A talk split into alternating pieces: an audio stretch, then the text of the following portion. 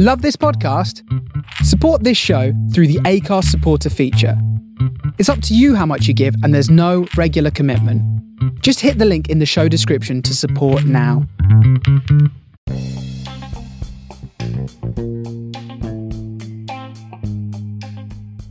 Hi, this is Dawn. Welcome to the latest episode of From Dial Square to Where, the Arsenal Twitter podcast, which incidentally contains adult content which is definitely not suitable for young children. Please like and subscribe and leave a five star review, it really helps. Also, please be sure to visit the YouTube channel and subscribe to that. We have a brand new show, You Can Be the Star, the most interactive Arsenal show, where the twist is the viewer who entertains us the most on the night can join us live on the panel to air their opinions.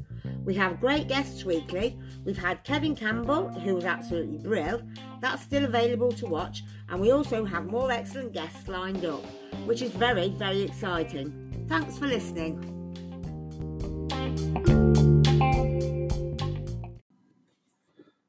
Hello and welcome to From Dial Square to Where. Now, look, people, okay, you all know what's going on here.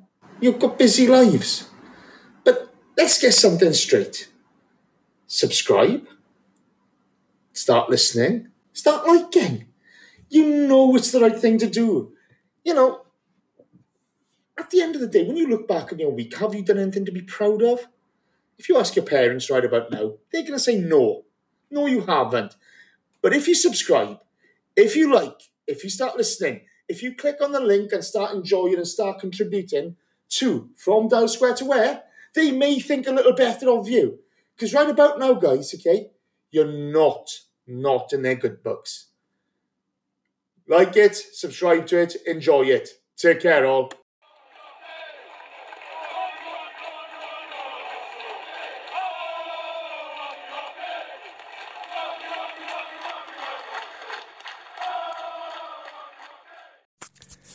All right, Treacle. People keep asking if I'm back, and I haven't really had an answer. But now, yeah, I'm thinking I'm back.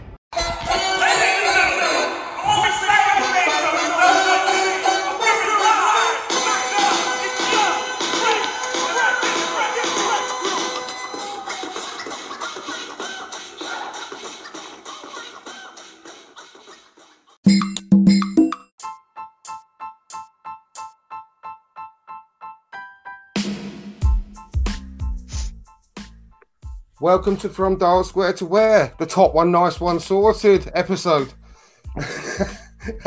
how you how you doing, SiCo Manc? Not too bad, my mate Andrew. Not too bad yourself. Yeah, I'm very good. I'm really sorry about what happened a couple of weeks ago. Uh, just to fill everyone in, I completely messed up. I didn't send. Uh, I had problems with Wi-Fi. I thought I'd sent SiCo the link to join the li- and and turns out I didn't. So I uh, left him waiting. So I'm really sorry about that, mate. I'm glad to have you on today. Very busy man, me mate. Very busy man. LeAfrican Gooner, how are you doing?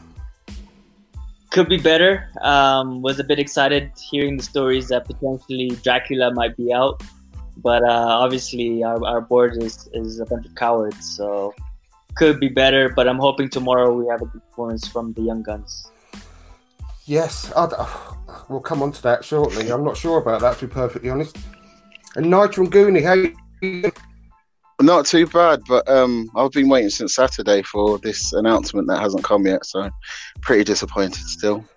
Well, I my phone battery's been been dead by about lunchtime every day this week because I'm just Yeah. checking it all the time in case I get any notifications. So It's nightmare.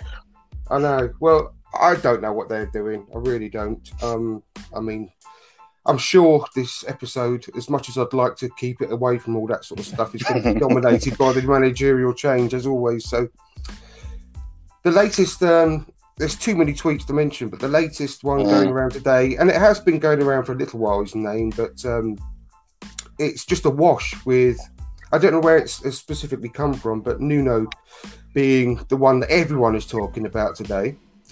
So, have a quick whiz round on on this, um, just to get everyone's opinion uh, quickly on whether you'd be happy with Nuno. I did a quick poll uh, at lunchtime today, and it's just finished. And the majority of fans, although it's fairly fairly even, I think it's 59-41 in favour of uh, Nuno.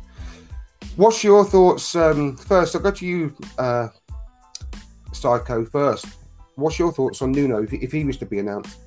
Um, I'd, I'd be really happy to be honest, going off the names that have been mentioned that are actually realistic. Um, I mentioned him on a podcast about a month ago, saying I couldn't Mm. believe no one had mentioned his name. Mm. Um, he's got all the right credentials. I'm just not. I'm just not sure how feasible it is that we could actually get him in. Um, seems a pretty steady ship at Wolves. They've got plenty of money. He's well loved there, so I'd, I'd be very surprised if he jumped ship. But I'd be de- delighted if he did. Delighted, definitely. Mm. Mm. What about you, Nytram? Um, like I was saying earlier off air, basically last week, if you'd have asked me who I'd want for the Arsenal job, it, my first choice has been Allegri and my second choice was Enrique. If you asked me last week about Nuno, he wouldn't have come up with my thoughts. But again, we need a change. He's a good manager. He can play against a big team. He knows how to set a team up, and he's got Premier League experience. Um, I'd put him ahead of Arteta and Ljungberg, to be fair. So out of the three, if that was a choice, I'd take Nuno. Mm. And you, African Gooner, how was your thoughts? So yeah, like Nytram, I think I was more looking to Luis Enrique, but then he got grabbed back by Spain. I wanted Mourinho as well because I thought he was a serial winner. To be honest, his name doesn't kind of excite me, but at the same time, we need to consider that he's done really well with Wolves. They're fifth in the league. Um, I think he is a type of coach that wouldn't take any nonsense. I definitely would take him over Arteta because I think Arteta is a risky move, and at this moment, we don't have the luxury to do a risky move and take someone with no managerial experience. So I'm not overly excited over the moon, but I'd take him because I think he would do a good job and he could reunite the fan base, and at least we could finish off the season potentially strong. Mm. Well, I'd be happy as well. I, I think that um, they've got a, a, a very exciting, quick, dynamic way of playing. I mean, they they smashed us last season. Um, after a slow start, they have been doing really well this season. My my first choice, though, hasn't changed from well a few weeks ago. My what I'd really like to see happen would be someone's come in for the rest of this season and next season and bring Freddie on so that in a season and a half's time we could look at appointing him then. And I think Benitez Mm. would be perfect for that, so he could learn from Benitez. And he knows everything there is to know about um, the Premier League. He'd, he'd make us solid pretty much straight away overnight. He's not the most exciting manager in the world, no, but he's a successful manager. And um, he knows the Premier League, like I said, and uh, all the players in it. So, I mean, that's that's my dream that Mm. that, that could happen. That um, because we know uh, it come out today or yesterday that Freddie's only got his A license and he needs his pro license. Um, so I think that'd be ideal, uh, personally. And they, they obviously think very very highly of Freddie. They really do want to keep him in the in the club, and he has openly said that he wants to be a number one. So if if we don't keep him interested, then someone else is going to get the benefit of him. Because I, I do believe that he's a really good coach. Yeah, Andrew, what do you? Um, sorry to interrupt. What do you think about Arteta and Freddie as a number two? Do you think that could work? I don't see what Arteta has got over Freddie, apart from working with Pep Guardiola, of course, true. who's, who's the best who's the best manager in world football, along with Klopp probably. I don't see what credentials he holds that Mm. because people people literally in the same sentence on Twitter you say absolutely no way with Freddie we need more experience and then on the other hand they'll Yeah. say but I'll They go go for Arteta. Arteta. I, Yeah, don't, yeah, I don't get it just because he's had the Yeah, best so- teacher doesn't make him the best coach No, Mm. not at all. I think And- I think with what you've just said there as well is why why would Freddie go underneath Arteta? Why wouldn't he want, want it the Well, other way around? Why, exactly. They're equals at this moment in Yeah, it's time. true. So Well, Mm, uh, if you're going on their playing credentials and their experience as a in their career as a whole, I mean, Freddie pisses all over Arteta. Yeah, Yep. and also didn't Freddie manage the is it under twenty threes? Yeah, So he's actually got that experience of a say a first team squad, whereas Arteta went straight from Arsenal to number two at Man Mm. City. So if anything, Freddie's probably got more experience when He it comes has. to coaching the team. he has. Yeah, he's Mm. actually got coaching experience. Yeah, and, exa- and at the club and at the club as well, you know. So he already Yeah, knows all the backroom setup. So that's a huge advantage as well. Exactly, and we, we definitely want to get someone in who is going to make use of the young players if if you're not going to go down the Freddie route, we've definitely got to get someone in that's going to really coach them and encourage them. Because I'm a I'm worried about the players we've already got playing. They're they're rapidly declining, Mm. and B we don't want to waste this amazing crop that we've got coming through at the moment. It's the strongest we've had for a couple of decades um, of players coming through the academy. And if we don't um, really bring them on and nurture them, then we could lose those as well. In the same way that you know City are losing their best crop of players like Jaden Sancho, etc. So I really want to see those come through and at least get a chance to come through. Um, so if we'd have gone for Mourinho, for example, that wouldn't have happened. But absolutely no, No. way. He w- he wants to win now, and he would just freeze them out. Yeah. Um, so yeah, that's important to me, and I don't know whether Nuno will do that. Hopefully, he will. Um, Mm. but that, that, that'd be my ideal situation. And if as, if we could actually get someone like Benitez and say, look, you have got this job for 18 months, but it is on the proviso that Freddie is your assistant and you're going to nurture him and bring him through to be our next long term manager. I think that'd be great because I saw Yeah. the under 23s a couple of times last season. And the way that they play football was pr- pretty devastating, to be honest. It's very attractive. It's, it's, It's very, very nice to see a team that still plays the Arsenal way, mate. Yes, Yeah, no, exactly, exactly. And, and, and actually, guys, I was just gonna say Rafa Benitez at the end of this weekend is gonna be free, so that's not a bad shout because the Is Chinese, is that- yeah, the Is Chinese. actually how it works? Because that's Yeah, what I was just going to Oh, ask okay. Andrew. I was just going to say, is that how it works? That he's actually free to negotiate something outside of it or not? He's not going to last around. He, someone's going to snap him up immediately. Mm. And I, The only problem, sorry, the only problem with Rafa is he's never broken a contract. I know it's China and it works differently, but that's the only. I think that's the only thing that could stop him. But again, he probably has a point to prove as coming back to the Premier League. well, with a I'm big- sorry, go on.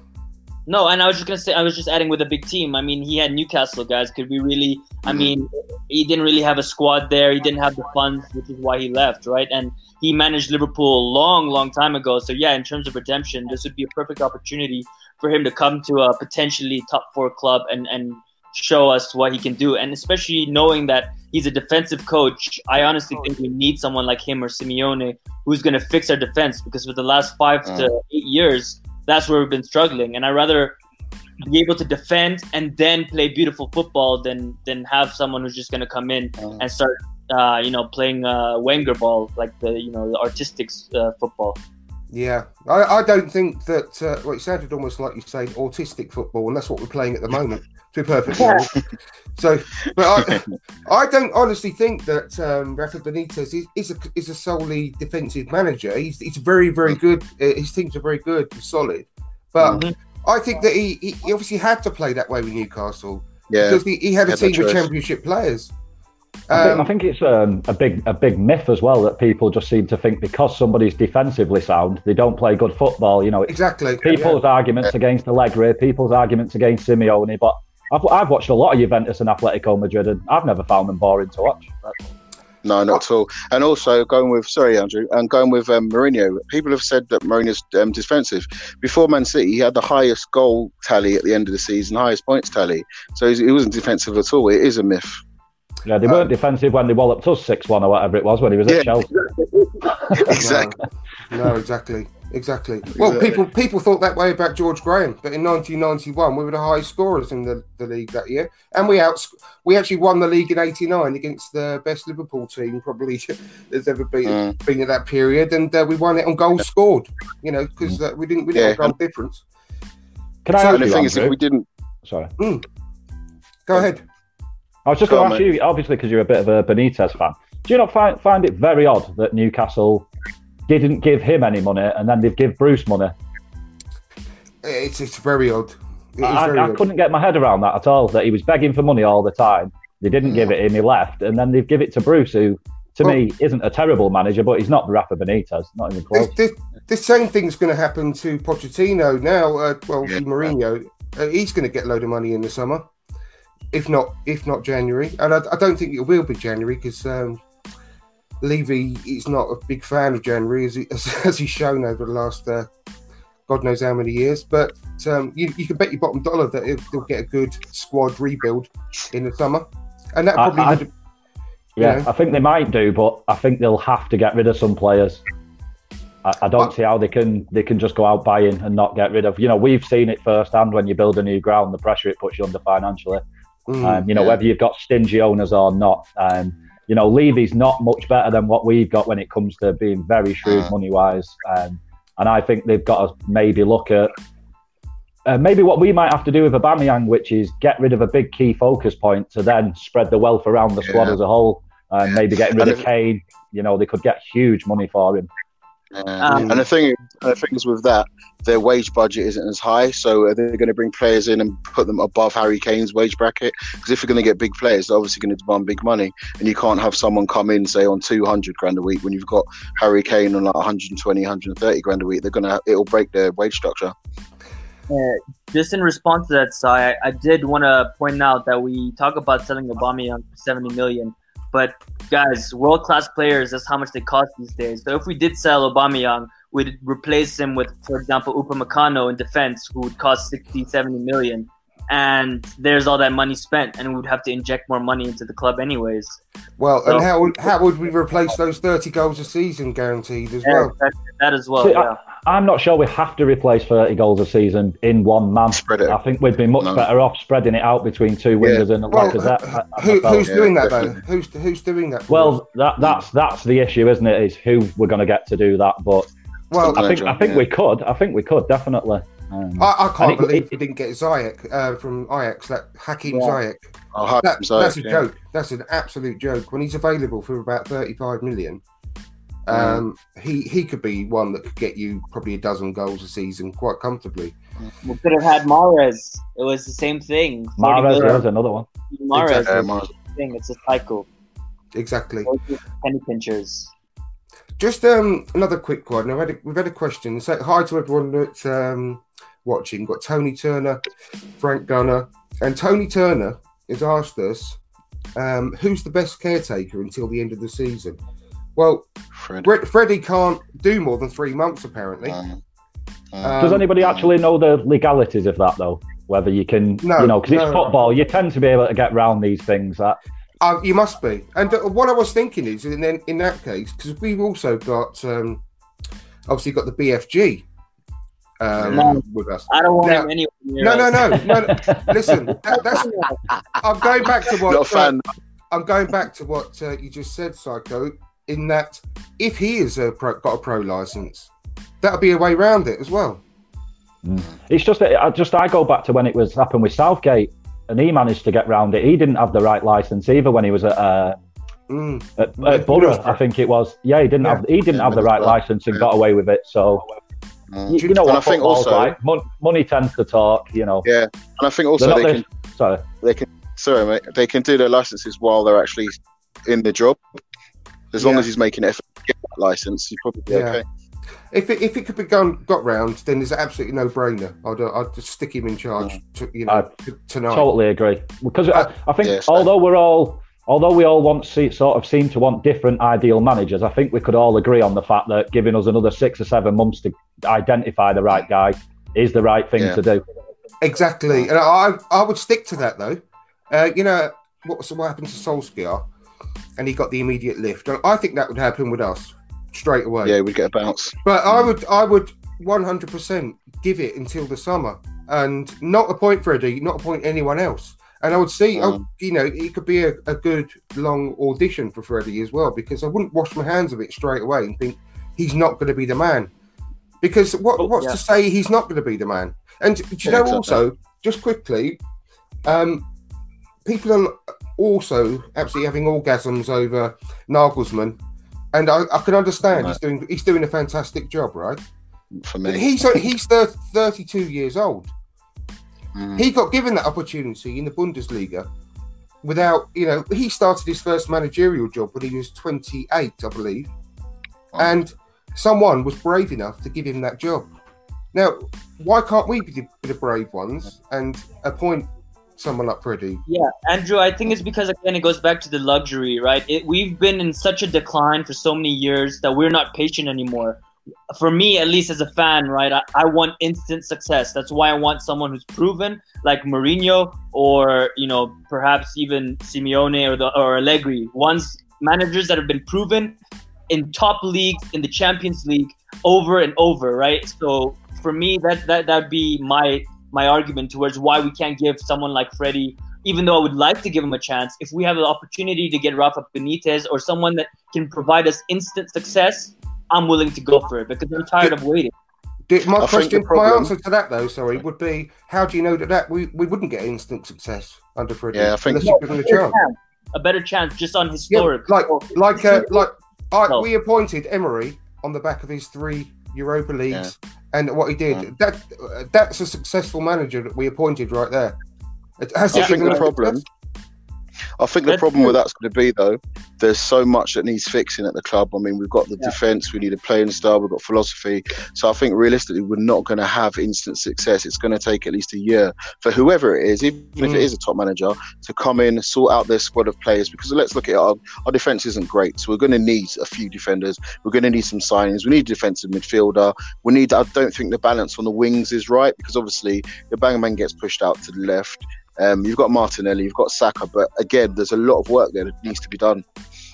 I Absolutely. think this is. I, I, I think that's a big part. Sorry, Irfan, go for it, mate. No, I was just gonna say I want to rephrase because that's a good point. It's not instant success; it's in, Mm. instant change. We see instant change. Like Yeah. for example, Emery, we saw he was playing from the back, or he tried to you know push uh, push teams high up the field, and then he kind of gave up that uh, that tactical nous. So I want a manager that's able to change something where we can see, okay, mm-hmm. we're trying something different. At the moment with Emery, we haven't seen anything. No, exactly. Do you know what I mean? There's so much that we need to go into here. on this, on on this, no, seriously, on this occasion, I mean, we're going to just have to stick to this subject because there's a lot of what I really want to talk about and get your guys' thoughts on and, and everything as well. And we've got questions coming in. So on this occasion, and I asked you guys obviously to to bring your tweets to the table, which is uh, what this show's all about.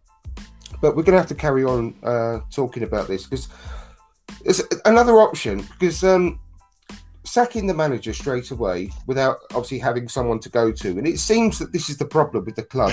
They're, they're panicking. I saw a tweet today saying that the board are worried about sacking him because we've got games every three days coming up. I mean, I mean that. Don't get me started on that. That is just makes me furious. I mean, just Yeah. it's like rip, it's like ripping off a, a plaster. Just get it done. Uh, Andrew, Because- imagine imagine if there was a period in football where players go away and play internationally for a couple of Oh, weeks. We could have done one of them, couldn't we? You, you One of those words would, been, out of my would have been ideal. We've just gone past. We've just gone What, past like Spurs them, haven't did? we? Oh, uh, mate. But Uh, people, we, we're not going to grind to a halt by sacking the manager. And do you know also what we've got under our um, under our roof is Joe Montemurro, the Australian guy who's looking after the, the ladies football team, who could set up our players to play in certain Exactly areas of the same. pitch. Funnily enough, you know, I mean, Yeah. worst case, he's actually got them playing fantastic football, and his attitude. I don't know if you've heard any interviews with him. I mean, God, that guy is absolutely bang on. He's positive, yeah. Yeah, I mean, he's actually been schooled in the Arsenal way. And this leads me on to my next point, which I want to discuss with you guys. Edu has supposed to have been appointed to set up the way of playing, the Arsenal way. That's his job, right? Uh, from the from the youth setup all the way through the academy, it, all the te- teams are supposed to play in the same way.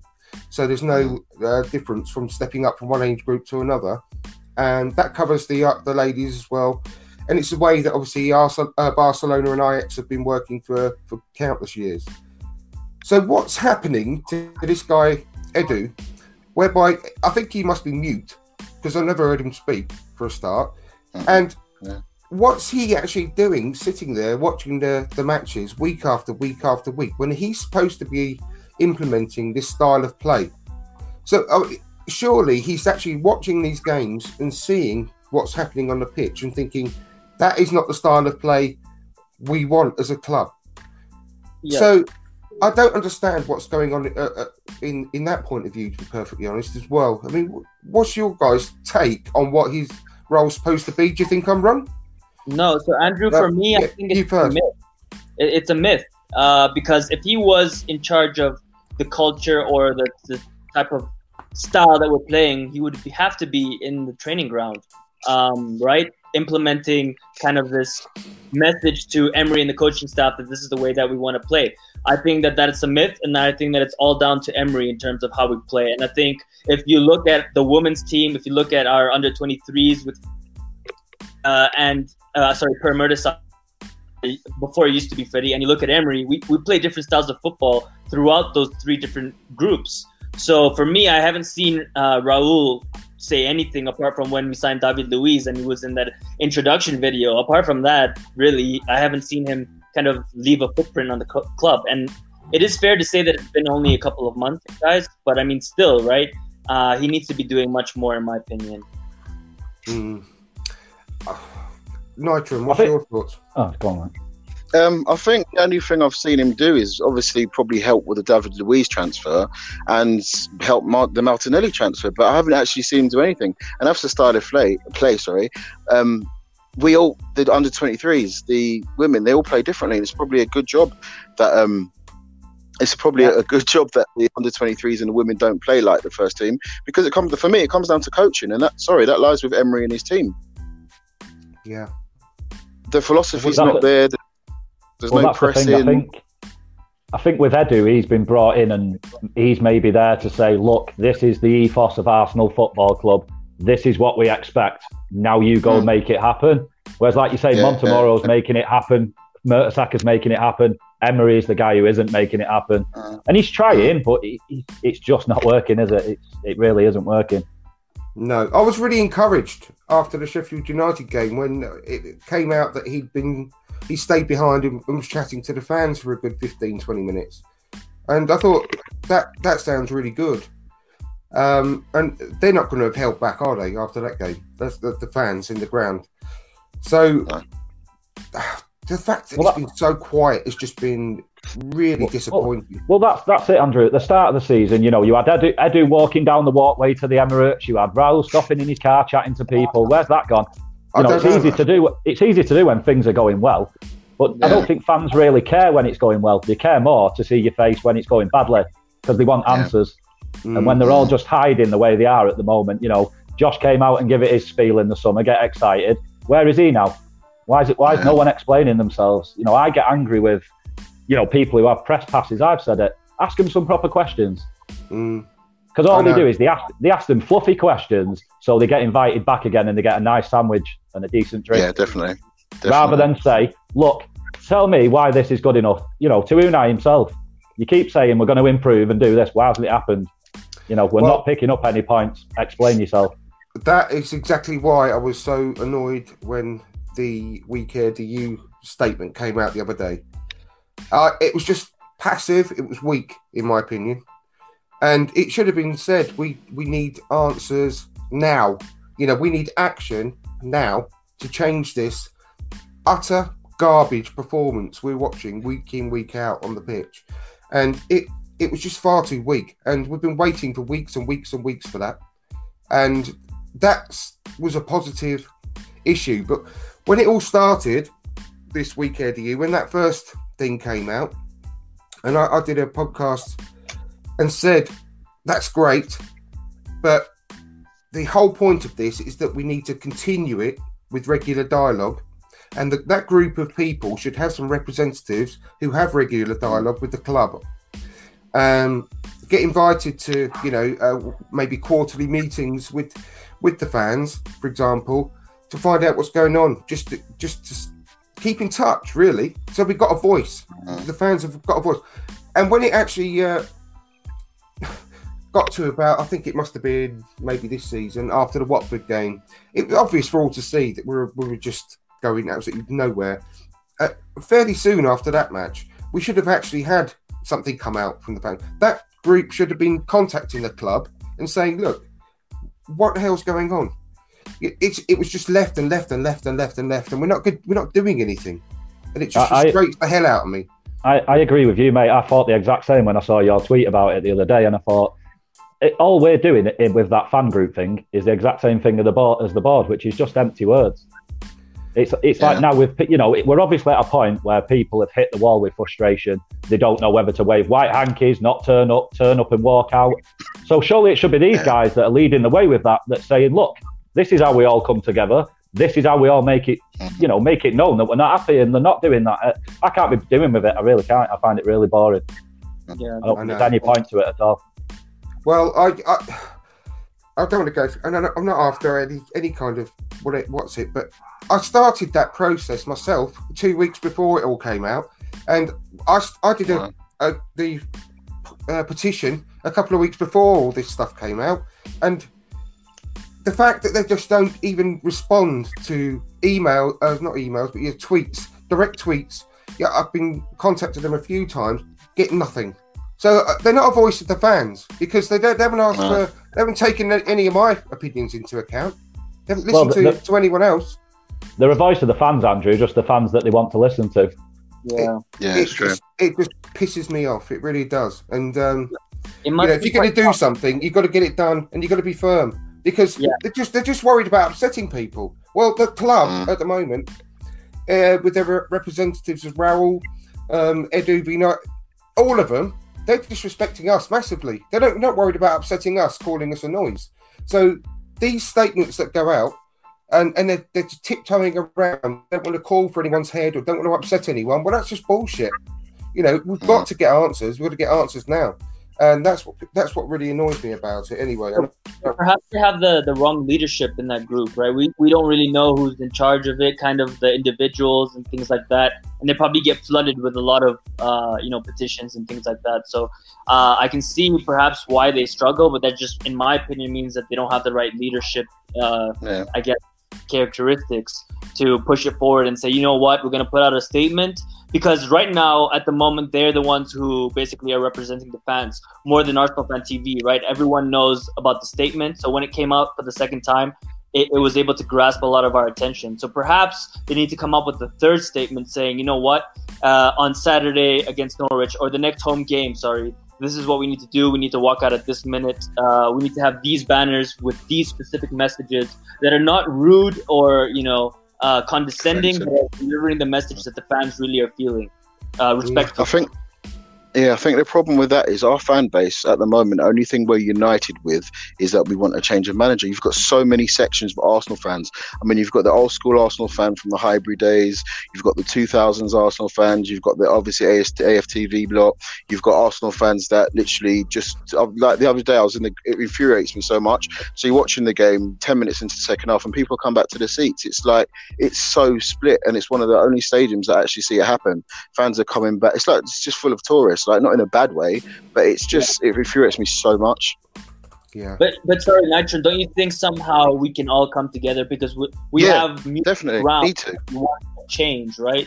So everyone should Yeah, be exactly. willing their differences aside because for the Mm. betterment of Arsenal and, and our passion and our love, which is Arsenal Football Club, we need to see Yeah. change and it needs to happen now because this this Yeah. is going way too far. And I that's thi- the I thing. We need to come together as a collective. Sorry, go on, SiCo. Yeah, it's just there's a lot of um, there's a lot of people that I uh, that I know personally that are sort of giving up the season ticket. You guys know, or you don't know, but I've just stopped going because you know it's a lot a long journey for me. It's a fair few hundred quid every week. Um, So I've just put in my money where my mouth is. Whereas I've got friends who have season tickets who aren't going, but are then still selling the tickets.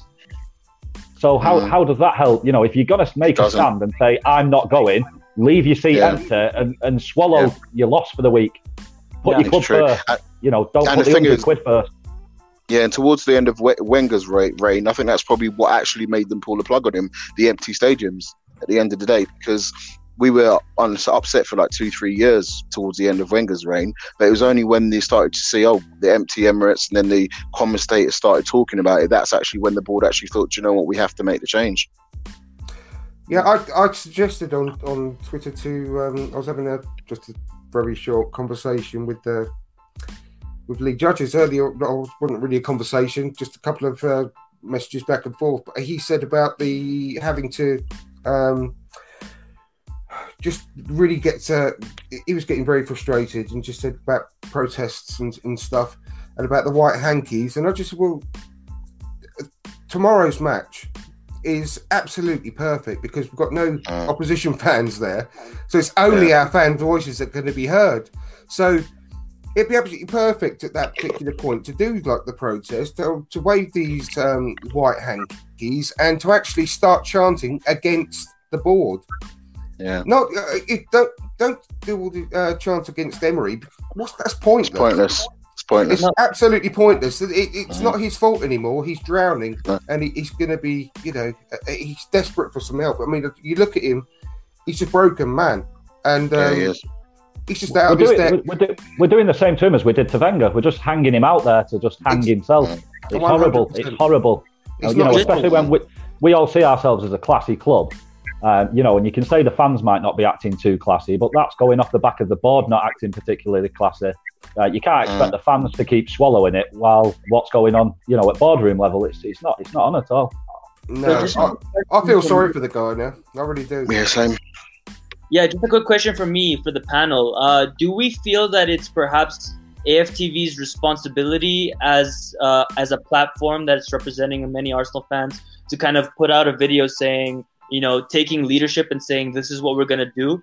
Uh, we're gonna walk out tomorrow against Frankfurt uh, in the 20th minute, and uh, whether you're an international fan, whether you're a local fan or tourist, whatever the case may be, a lot of people watch Arsenal Fan TV, and I'm sure that it would be able to get that message across to a lot of people, uh, and then perhaps just empty out the stadium because tomorrow there aren't any opposition fans. So all, all over the world, I mean, for me, for me in South Africa, watching it on TV, I'd be up to notice it as well, right? So it's not just a, a thing for the board; it's a thing as a globally. This is the message that we're sending.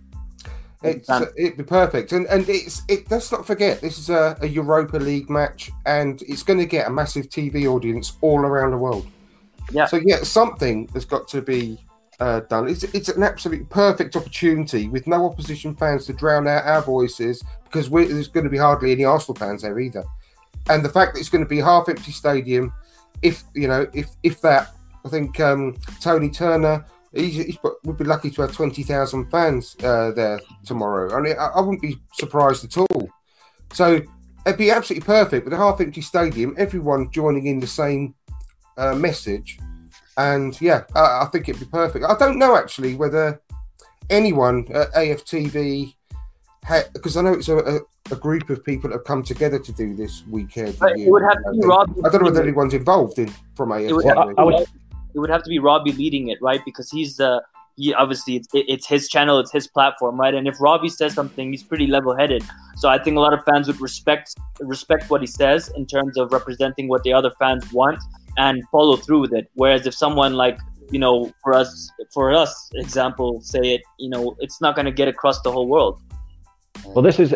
Yeah, I was just thinking something similar to Irfan a minute ago when you guys were talking about the weak RDU stuff, and and I think they've been a little bit snobbish towards AFTV. Um, I'm not a big Hmm. fan of AFTV, but I think they've missed a massive trick not involving them because whether Yeah. you like it or not, they do represent a large, a large Mm. mass of the fan base. Not one I want to be associated with, but they do represent them. You know, you've got to let them have the voice as well. Um, and I think the same as Irfan. I think they should have gone to them and said, "You guys have got the platform online to put a message out there to tell fans to come together."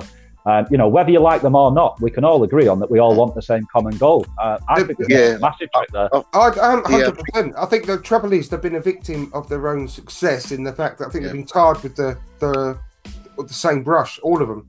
And Mm. um, not all of the. I mean, I don't watch AFTV.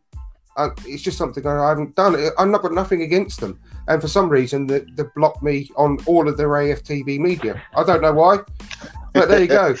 But I, I, I've actually got nothing against them as such because Yeah. I don't. I've- I've, uh, but the thing, stand a man in the comments. I wouldn't get behind anything spearheaded by that mob. I wouldn't react to anything Yeah. by them bec- out of spite because I'm not a fan.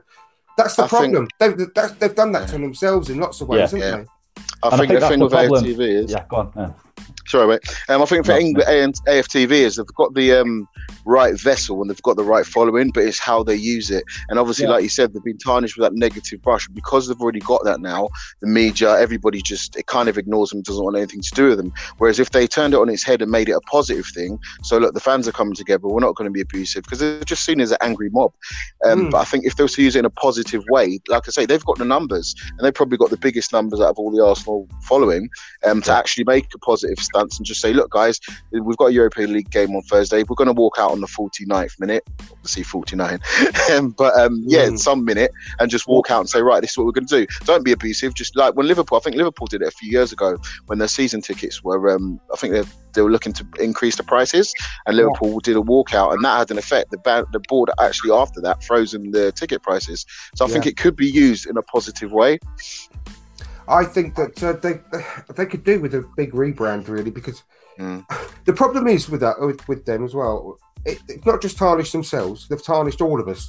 And Yeah. I heard, I was listening to oh, I can't remember which one it was. I listened to that many podcasts, but there's one this morning, and just one comment really got my goat. It said Arsenal fans are well known for being um, mo was it moany their word that they used Self-entitled, whi- toxic. whiny Uh, no whiny or something like that, and he really pissed me off because we're probably one of the most um, Patient. patient- that's it. Yes, uh, thank you. Yeah. Patient fan groups there are. Yeah. Yeah, it's true. This is the Oh, thing. People only, only look at the end of what happened with Wenger, but that was six years of that where we we, we just sat and took it for at least four or five years before it got to a point where people went, "I just can't handle this anymore." Mm. Do you know what? You know, going. It's, Sorry. it's not. It's not. Sorry to cut in. I, it's not even Wenger that was the cause of all this. It. It's uh, go, moving, being told before we, left the Highbury that we're moving into the Emirates because we're going to be competing with the best. We're going to get the best players. We've got much more money, and we were lied to from what? What was that? 20, 2002 maybe. 2006, About, yeah. about four years before we moved into the Emirates. Mm. That's the cause of it. And eh, Wenger, like it or not, what anyone thinks of him, like it or not, Wenger was a victim of that as well Yeah, he was. because all of our anger, let's it went onto him. And I, Mm. I, I swear, I swear, I don't care what anyone says, uh, and I, we'll probably find out. Hopefully, we'll find out when this book comes out that he shielded and took a lot, of the, a lot of the blame on behalf of the club. Yeah. And he because just because it. he loved the club. Because he loved the club. Exactly. People can say Yeah. he stayed for he stayed for money, but I, I I've No. been thinking a bit reminiscent recently about Wenger and how we treated him, um, and it's it has made me think and look back at it and think, did he deserve as much abuse as we, we sort of gave him? Um, it, it's a tricky one to weigh up. You know, uh, one of my mates said to me. Uh, what uh, do you, do you think it would have got to the state it would have done if they would have backed Wenger from the minute they came in? If they would have said, "Look, Arsène, every window you're going to get 100 million. I don't think it had had ever have got to this point no, because they didn't back him and they just left him out there to dry. You know, Gazidis the same. He just hung him out there. Let Arsène keep taking it because he will keep taking it because he loves the club, and that's what they do to the fans as well. Yeah. They know we, we, the they is- know we love the club. They know we won't turn Yeah. our back, and they abuse And the it. thing They is- shouldn't. Uh, And the thing is with that, do you remember he had to keep selling our top stars just to make money to try and improve the squad? So it'd be uh, the Mm. likes of He lied Fabregas's, to us. the Ashley Coles, the Van Persie. He lied to us. He had to. He, Huh? he used. I know he used to do that, but he used to lie to us about Van Persie, about Fabregas, and he didn't have to do that. So I agree with you, Sai, and I agree with you, Nytram. Like he loves the club, but at Mm. some point you got to respect yourself and come out to the fans. If you really love us, tell us what was happening. We wouldn't be ang- as angry as we were at, at Wenger if he told the truth, saying, Eh. you know, I'm protecting the board and this and that, right? Exactly. other exactly. Well, other that's, that's what I said earlier. Sorry to. That's what I said earlier. Uh, I honestly.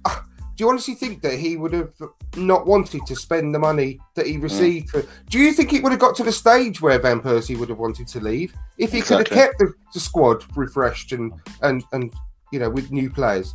It wouldn't have got to that stage at all. Not one of those players would have wanted to leave Arsenal if we were moving in the right direction. Yeah, definitely. Not I've one. just got off what Irfan just said there as well. I think the other side to that, which is it's a little bit more complicated, that which, which is Arsenal loved the club, and I think he knew what was coming when he left, which was that it might end up a bit of a royal mess. So, could he really come out and say something, bad mouthing the board, letting the fans know that it was them? Because then they'd have just got rid of him. Exactly. Uh, It, it, it, you know, it's not that cut- it's not that cut and dry for me. No. I don't think. It's Yeah, bit you can't- that It he, he been was trying to he was he was trying to juggle both. He was trying to sort of Yeah. keep us sort of happy and keep the board And the happy. And yeah, it, it, yeah, it doesn't work. But Mm, I think now he he was actually doing us quite a good service. Um, Mm. You know, although the football went out the window, that's a separate issue. But trying to take care of the club, I think he was actually trying to do that. Yeah, he did care. He did because the thing is, as well, he had offers from Real Madrid, he had offers from France, so he could have just turned around and said, "You know what, enough is enough." But like you've said, there, SiCo, he was trying to protect himself and Arsenal and the board, so he was kind of in the middle, and also he has to protect the players. You do you know what I mean? If he turns around and says, "Oh yeah, he's leaving," the players will get the backlash. Then Arsenal will get the backlash. Then the board will get the backlash. But obviously, if he says, if he just keeps it passive, then there's you don't really know what's going on behind closed doors. To be fair, No, Well, that was that was one of his biggest problems with Arsenal was he had everybody's back, and who actually had his? The fans No turned one. on him. The No. players weren't backing him. That's- the board weren't backing him. I, I, I feel sorry for the guy. I feel absolutely sorry for him. On. And I, I, I did. I I mean, I still do. And um, you see him it, it, when he left. I can't remember. There was a comment where um, that he he basically had his heart broken. He left his heart in in um, in the club or something like that. Uh, words to that effect. And uh, I could see it. He was a broken man when he walked out of that club. And yeah, it was. I felt really, really sorry for him, and that is just spot on that what you just said there about um, no one having his back. You know, Gazidis, uh, uh, all of them were quite happy for him to take all of the flack. And uh, Tony Turner said, um, Wenger said he couldn't tell the truth a couple of times, you know, to us, the fans. Said he couldn't, he couldn't tell us the truth.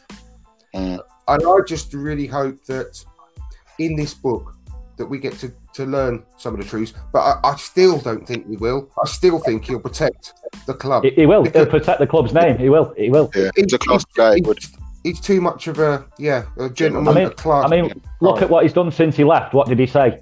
Will Will you be at the Emirates? No, because I'll No, respect the can't. next man that comes in. yeah, Mm. it hurt him too much, I think, as well. Yeah, I, I honestly think so. And he didn't bring Fabregas back to the club after he had he uh, sold him reluctantly sold him because I, his, Fabregas broke his heart as well. He saw him like a son. He treated him like a son, and he felt like he had his heart broken. It, it, it's just. Yeah, he's just a, a, a class guy, isn't he? He's class. Mm. And the one day I would absolutely love um, to see him back at the stadium. And I'd love us to be perfectly honest. I'd love us to get a uh, statue of him outside the ground. Yeah, Uh, he yeah, deserves totally. one definitely. I, I really Totally. think there should be a, a you know, a, Or even a stand. campaign. after Yeah, him. name a- name a stand after him. The, Name a a, a, stand, yeah. statue, a statue's not enough Yeah. in my opinion. there, It's should. No, be there should be a campaign, and I'm, I'm quite. I, I've been thinking about it for ages to see if I could get up, yeah, start a campaign to get something for him like that. At the Yeah, I think it'd be. A, I think a stand will be just right for him. Change, Mm, change it to the get- Wenger. Yeah. That's it. Yeah, exactly. Now, Tony, you've um, this the obviously the old whole premise of this show as well is that um, the most interactive and uh, sort of entertaining person sending the most questions in on the night is welcome to join the show on the at the last uh, last part of the show. If you'd like to come on, please can you put a note, comment on, and I'll send you the link, and you'll be more than welcome to join us and uh, give us your opinions, mate, on the show. Can I can I just add one one more thing, guys? Um, going on the Arsenal fan TV thing. Back going back to that a minute. I also had. I think I, I think I, th- I think the problem they had is that it took off because of sensationalism. It wasn't because of fans with knowledge talking after games. It was because of streaming and shouting and yeah. other fan bases. You know, I don't know many Arsenal fans that watch it. It tends to be Man United mates, City mates that go, Yeah. "Oh, Arsenal have got beat. No, Can't wait true. to get in and watch this." Yeah, And, like you said, um, Andrew, I think what they should have done, what Robbie should have done at a point, was gone right. We've hit a certain level. Now we make this a serious channel. And I- Mm. I think the greed got the better of him, and he went, "Nah, I'll just keep sticking with the making the money and it being sensationalist." And he Mm. shouldn't have done. You know, I, the thing is- I, I think any proper fans. I, I don't want to say proper fans because that's rude. Uh, we're all fans, but you know, your Lee Judges, your Grahams, you know, your people like that, that Curtis, um, you know, guys like that that just talk sense about the club. Yeah. They're trying to turn that platform into Yeah. a proper one that's not just shouting and ranting. Yeah, Mm. They've missed the I think what I think what happened was they followed the likes and they followed the oh this is entertaining and oh look at this one shouting like you say SiCo um, it just became oh this guy's having a meltdown let's watch Arsenal fan TV now to see who's having a meltdown like, I'll get messages in my WhatsApp groups from my mates and they're like oh I won't watch Arsenal fan TV tonight because Arsenal lost it's going to be well entertaining Mm. I, I'm, I think I'm it- working with a Leicester, Leicester fan at the moment, uh, and he watches it as well. He said he loves he loves watching it. After we've lost the game or whatever, he, they'll just he just flick flick on there and just see us ranting. Yeah. He says, and it, uh, that's the problem, and that's what pissed me off when I listening to. It, uh, it was a BBC or something like that. Um, it might have been the Football Daily or something where they that really pissed me off. And they said Arsenal fans just just like whinging or whatever. Uh, because, I s like I said, we are extremely patient as a fan base, and give people more time than they deserve a lot of the time. Um, but yeah, that, that just annoyed me. Well, let's move on from that particular situation and go back to the managerial situation. Because, like I said, I, it's moved on from Emery needing to go, blah blah blah. But um, I I'm in the middle of recording my sort of regular podcast at the moment, and I just wanted to say as well, people have been saying quite a lot about what is Emery's style of play. What's what's his style? And I think it's quite obvious. It's he gave us the the clue right at the beginning when he joined about when he said about we're going to be a chameleon team, and obviously uh, that relates to the fact that everywhere a chameleon goes to meet the background, and he, that's exactly what Emery does with the team. Yep. He sets us up so that we change every week. A Mm. because he wants us. He doesn't want the um, opposition managers to be able to guess what lineup and what formation we're going to play from one week to the next. So it's pointless scouting us from one week to another.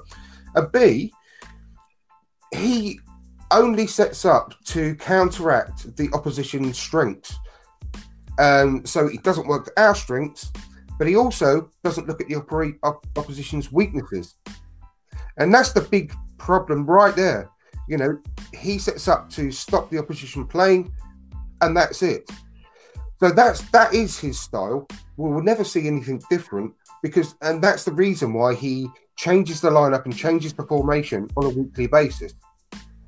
And you can actually go back and check with previous clubs that he's worked for, and it's all always the same thing.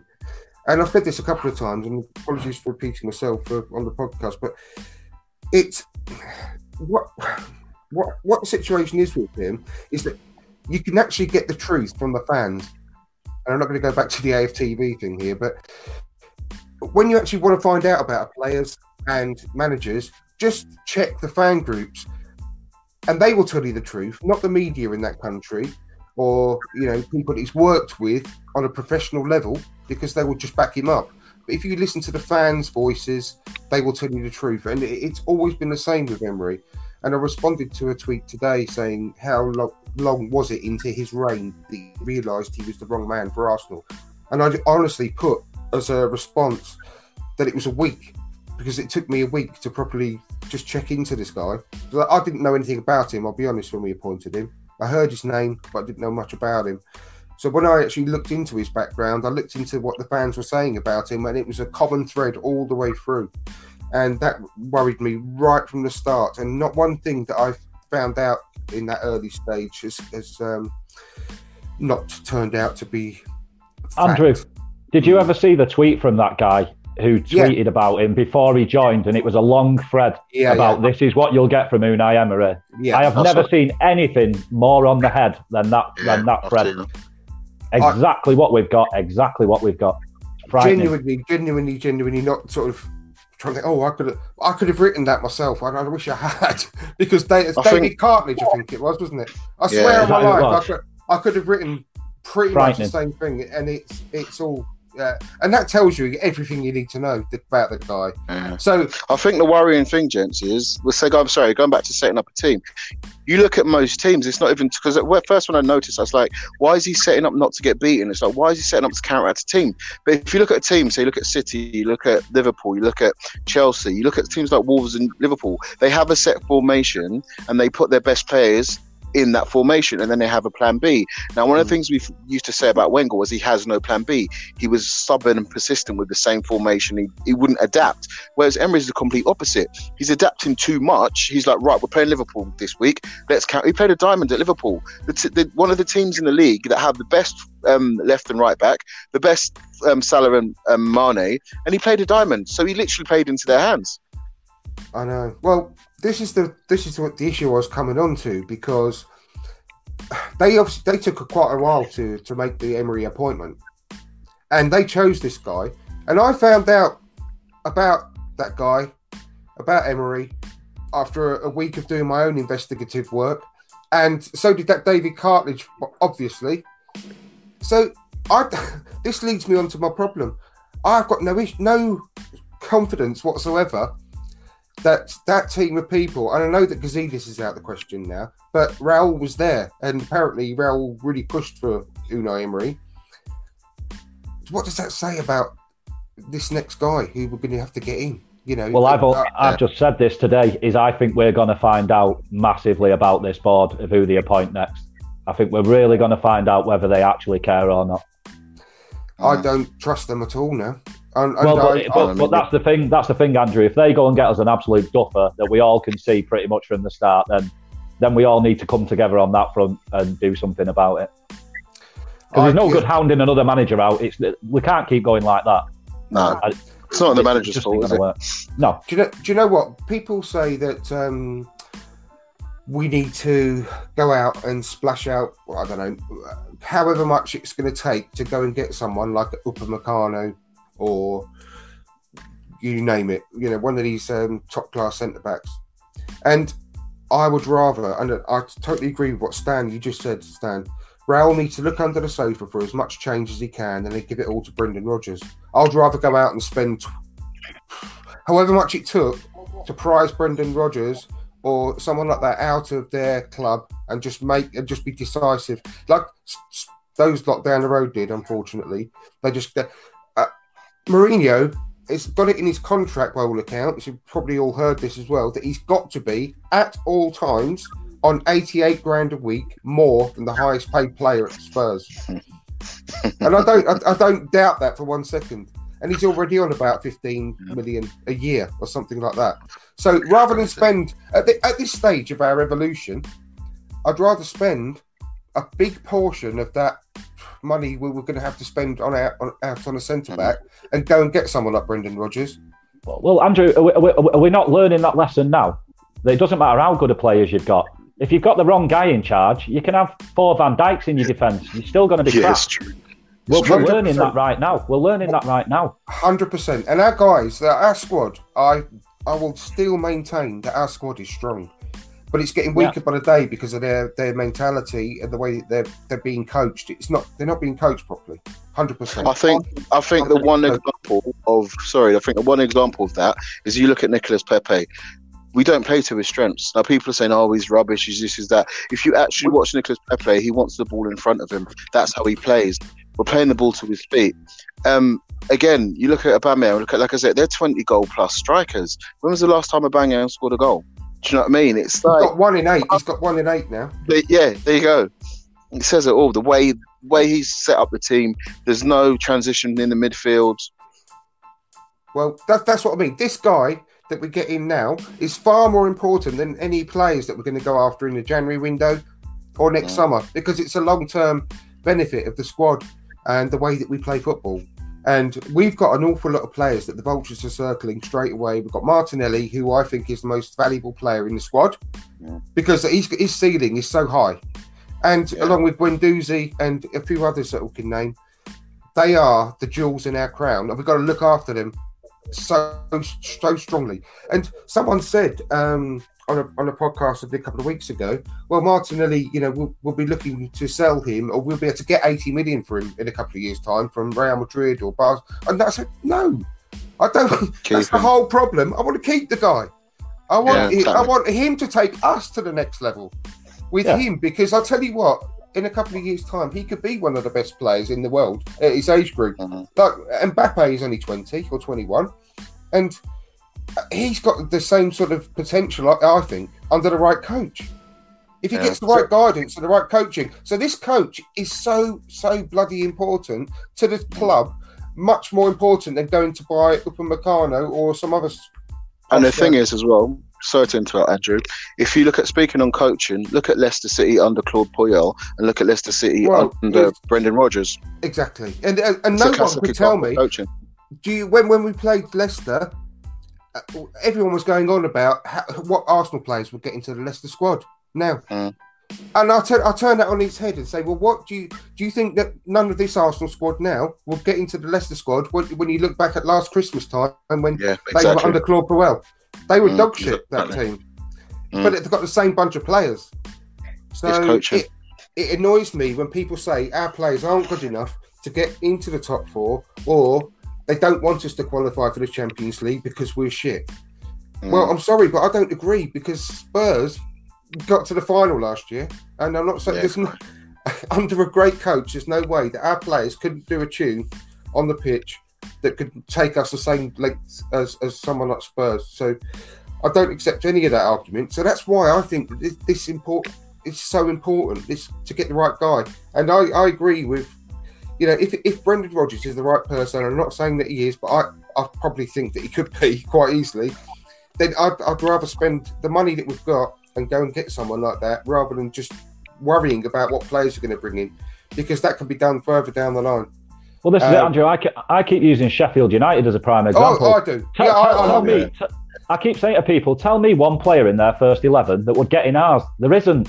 Well, They've me just one got player in their the first one 11. important position. Yeah, they've got one. They've true. got one player person in an important position that's better than ours, and that's coach.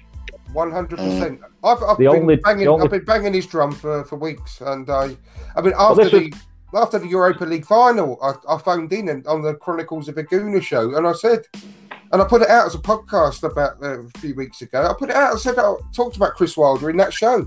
I, I've loved that guy, and It- it's- his record is exemplary. It's oh my god, yeah, I, Mm. we need a quality coach. And people say, well, he's too big for him, too big a job for him. What's a bullshit?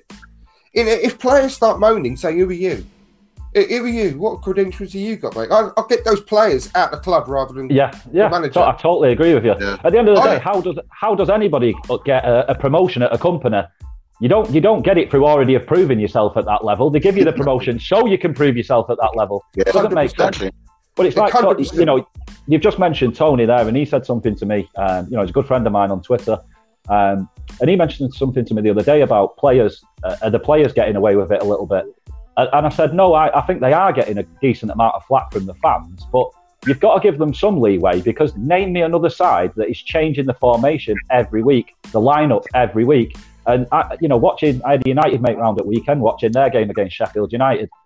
And, and I said, look at the Sheffield United players. They don't look up. That's not a criticism. That, that that's a compliment because they don't Yeah. need to because they know the system.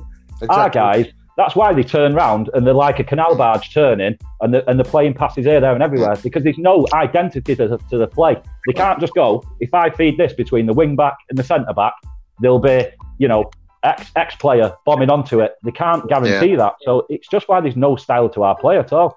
Hundred percent, hundred percent agree. And I, I would much rather have a team of players like that than the ones that we've got. If they're going to be prima donnas and say I ain't playing for this coach, well, just fuck Yeah. off then, mate, because I don't want you Yeah, that's club. true.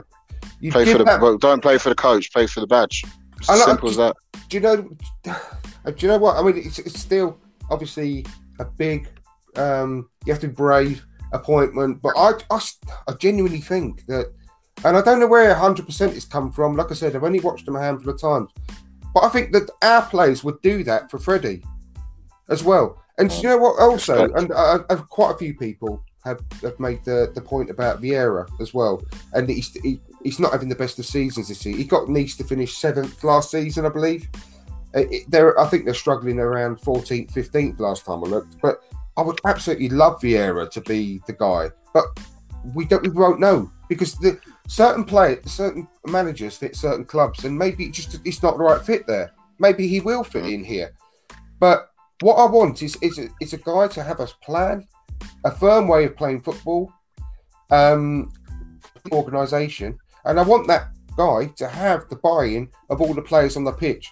And I do think that someone like, we- if we're not going to change any of our players, and we've got to work with what we've got, I can't. I still can't get my head past the fact that uh, we could have that person right under our noses in, in Freddie Ljungberg, and um, with with his contact book of people that he's been with in the past and played with and managed with Arsène Wenger, he's only a phone call away to get all the help and guidance he could he could possibly want. You know, Well- and if he, he, he could quite easily get Vieira in to work alongside him. He could quite easily get any of the the Invincibles players. You know, Sol Campbell, for example. Do you not think he would sort out our defence? Do you look at the job he did at, at Macclesfield last year? Does that not matter? Because it's Mm. Macclesfield. Have we got? Have we? Are we such snobs that we can't recognise the work that some people do at clubs like Macclesfield, or like with uh, Chris Wilder, what he did at Halifax and Northampton and Oxford? Are we that snobbish? I just Sorry, wanted to. Yeah. Yeah, Yeah. no, I just wanted to, men- wanted to mention something uh, to the panel. Um, Nuno Santo was just asked if he's in line to be the next Arsenal manager, and his response was, "I'm not going to talk about that." So, I'm not too sure what's going Well, on, but Well, but that's very similar to what I've just said about Wenger. Is he doesn't want to disrespect Yeah, he us, and he can't. can't disrespect the club Yeah, he's at. It- Wolves. it- Mm. you know, it's like it's like when people have said it when the board have spoken and they've said they've backed the manager. Well, what else do you want them to do? I mean, They're not going to keep.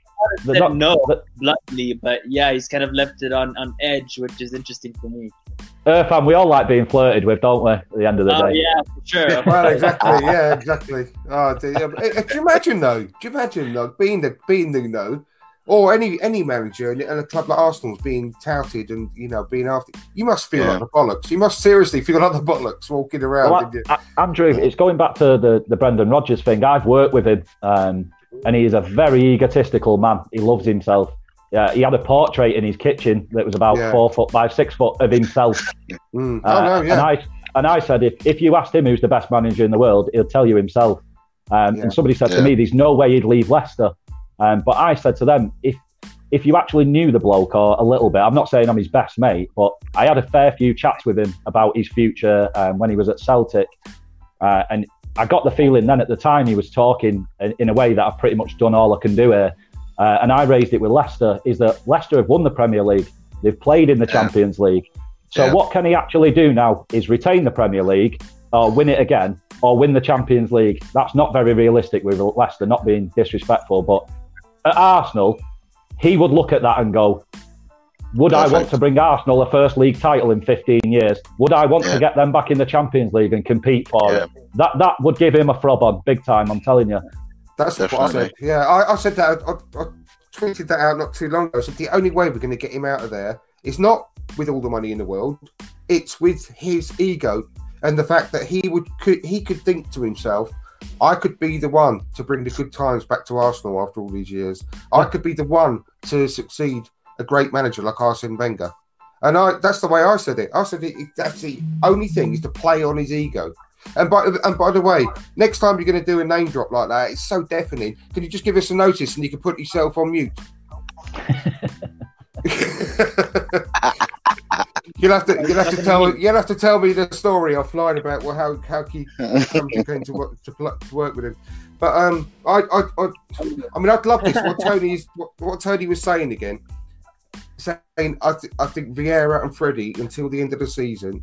I mean, to be perfectly honest, that'd be very exciting, and I would I would rather have matches every week to watch like that. Um, the five all with Liverpool. Oh You know, yeah, of course. Oh, I mean, I just I just miss exciting football like that, and I.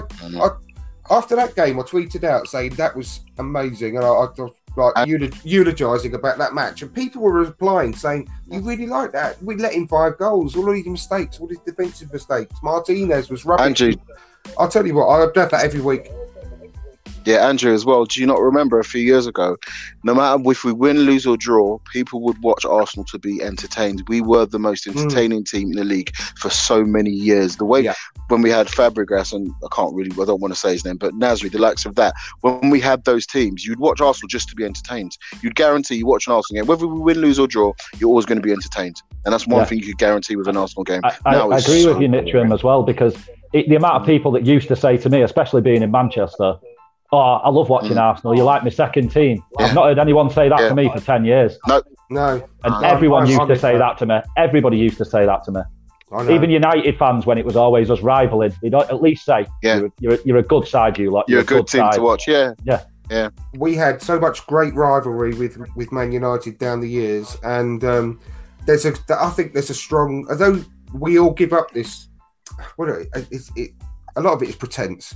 Let's let's face it about hating each other because of the massive rivalry. But I think uh, when you sort of our, oh, I don't know how old you are, LeAfrican Gooner. You're a lot younger than probably uh, the rest of us. But when you when you have a certain vintage, shall we say, Uh, there's, there- there- like there's a one. lot of there's a lot of mutual respect between Man United Yeah. and Arsenal, and that goes for the fans as well. And I think that um, uh, what what we that's just gone missing, and uh, what we'd love, and uh, that's that's gone probably for maybe for good. But uh, I think football football goes in cycles, doesn't it? And that do you not time will think it's come the, uh, but do you not think it's the digital age, Andrew? Because that was it years ago. You sort of had to have banter with rival fans because it was face to face. So if you went mugging them off the way people do online now, you'd have got your teeth pushed down your throat. Yeah. Yeah, Whereas now it's all very it's all very faceless, so fans can say pretty much whatever they feel like to each other and get away with it. very true. Yeah, very mm. very true. But I I think think that's why I think that's why you find a lot of the old schoolers a lot more respectful, but just because you know it's Yeah. not that you that you know more, it's just that you know a different time. yeah, you know a yeah, time when you had to be a bit more respectful and Very you know true. take people's opinions on board. Yeah. And I think what sums up the old um, Arsenal Man United rivalry was Wenger's last game at Old Trafford, when obviously he shook Ferguson's hand and he handed in the presentation, etc. That just summed it all up. I mean, for years everyone thought they hated each other, they hated each other, but at the end of the day, it's just two top coaches at the prime of their career, and they just respect. It's just respect at the end of the day, and that's what it was. Yeah, I, I, li- I listened to this pod, podcast, and I'll, I'll, I can't remember which one it was again, but this one I definitely want everyone to listen to, and I'll put it in the description when I when I find it. It was about uh, it's basically football's greatest rivalries, and it was all about the you know United and Arsenal rivalries, which lasted well well over a decade, and it was absolutely brilliant because it was it was um, accounted by not um, players and managers that we you know you, you've heard that uh, an awful lot down the years, but it was all about the fans and their recollections of it. And it, I thought it was fantastic, it was a brilliant show, and it brought back so many good memories. But and from the fans' perspective, made it all the more interesting. So I'll find out what that was, and I'll put that on the description. You should listen to that; it's, it was excellent, and it makes um, it just makes you remember why why you should always still yeah love this club, no matter what we're going through at the moment. Mm. It's still Arsenal, and we should all still be proud for for supporting this club and. And that's what I was on about about uh, the respect between Arsenal and United, and it, it really comes out from the fans as well uh, on that podcast. So yeah, I'll I'll, I'll find out uh, which one it was that I listened to. Um, let's go through some of these um, comments because we're going to have to start coming to an end fairly soon, I'm afraid. Even though I could go on for absolutely ages All night. with you guys. Um, the problem is we're not going to be able to spend the money to compensate Emery and compensate Leicester for Rodgers. That's from Tony Turner again. And that, uh, I go back to Tell, what I said. tell, tell Tony he's talking bollocks. Well, uh, that's just, I'll go. I'll go back to what I said. And I s if we're going to have to make signings, this is the most important one, rather than uh, players at the moment, in my opinion. It, Yeah. it's, it's like anything. Clubs budget for this sort of thing. It's it's not it's not if you get rid of the manager that comes out of transfer budgets. It don't work like that. No, They're, prepared for these sort of things because you know it's, even even your, your most simple of fans can see that they they're businessmen and they're a lot better businessmen than us lot because they're running Mm-hmm. a, you know a billion pound football club. None of us are. They, Yeah. they know the, that they know the ramifications of if we don't get Champions League. They're We- not gonna they're not gonna lose out on 150 million for the sake of getting rid of Unai for four. They're not. I Well, don't buy that at all. Well, uh, put it this way, right? Uh, to actually pay off Unai and his team, and to buy out Rodgers and his team from their contracts, I bet you it would all in one would come to less than Mustafi. Yeah. But do you know, Well, I, I said it about Chelsea the other day when somebody was saying about Arsenal being a, a classy club, and I said, yeah, but being classy shouldn't come at the cost of success. No, Uh, I don't like the way Chelsea do things. I mean, do any of you guys know how much they've spent on sacking managers? Oh, I'd love to know. Oh my Uh, well, I'll gosh. tell you. I'll tell you if you want to know. It's a No, no, hundred no, million pounds. It's a Yeah. hundred My million. gosh. I, I could well believe it. My I, mean, I bet Watford. I bet Watford aren't far off. But No, I mean, no, I seriously. think they've, they've gone They out just recycle. by winning Europa League, uh, FA Cup, Premier League. So I mean, it's not like they spent it for no reason, right? But I just Yes, see your that's, that's it. point. The, the, the Yeah. means justify the ends sometimes. You know. I Yeah. don't I don't like the way they operate, but they're successful, so you can't you can't disagree with it.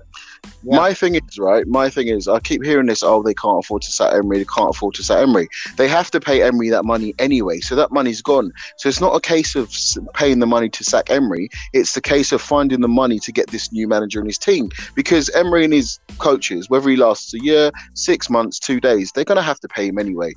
Do you know what I mean? They've they've um, have reserves for that. They've already put that in place, so they they're willing to pay out his contract. So if you pay him his money now, or you pay it at the end of his contract, you're still going to have to pay it. Exactly. It's as much as much as you don't like, and people don't like Kroenke. I don't like him, but the guy's thrown five billion at the Rams to make them Yeah. successful. Don't tell me he hasn't Yeah. got four million to throw at a one billion pound at one of his assets. It's nonsense. Exactly. It's, not, it's nonsense. It makes no sense. It's rubbish. They're honestly rubbish. I just think that we are the slowest club to act on anything. That's the problem. Mm. And I've no, absolutely no doubt. If you'd be absolutely stupid to think we haven't been doing anything behind the scenes, right? But it's just a frustrating way that we take ages and ages and ages to do anything. It's like uh, Well, look at Spurs. someone gave the example of the Arshavin transfer, and he was just he was stuck in a hotel in Heathrow for a month. Yeah. Enough. And, and it was same with same with Kieran Tierney, and that, that took weeks and weeks and weeks, and it was just the, the worst kept secret in the world that we were going to buy him, obviously. And uh, th- this is the problem: we just move at a snail's pace. And I Yeah. thought that, that getting this new structure in would improve that, and obviously not, unfortunately. Uh, so I, I, it will get done. I just think I just cannot. I can't Well, stand watching this football anymore. To be perfectly That, honest. that's the problem with the board, though, is they're not proactive, they're reactionary, and that just sets you up for a fall every time. You I thought I thought that that changed though, uh, because uh, everyone goes uh, goes on and on and on as well about saying Arsenal aren't that kind of club. Arsenal don't do this. Arsenal don't do that. But we're a new Arsenal from summer 2018, But apparently, yeah. and uh, you know it was supposed to have changed. And uh, yeah, it's just a, it's very And the thing is, for me, is right. Um, you know, going back to what we said earlier about if they sack Emery, it's going to destabilise the club because we've got three games every week. It's just a coach and his team. Whereas before, when it was Wenger, he had more. He had hands in every pie. yeah, but now you've just got Unai and what say ten guys. The, the club's still going to go on. You've got a chairman. You've got a board of directors. Do you know what I mean? It's not like if you get rid of Emery, the whole club collapses. You get rid of Emery, you put Ljungberg in charge until you find the man that you want. Exactly. Well, look at look at when we got rid of Wenger. It seemed quite settled after a, a month when we got Unai in. Yeah. Everything Yeah. seemed like a brand new club. It's just that he wasn't the right guy. But it, you know, the club didn't fall apart, did it? This is no, something- exactly. Something I'm keen to, to to say. Well, people also mention over and over again about how hard it must be for a manager to come in and be the one that is is out came in after Wenger, succeeding Wenger, because because Wenger had been there for 22 years. I, I just look at it in a common sense way and think, well, why? why is it? So why is it different? Uh, because he's been there 22 years.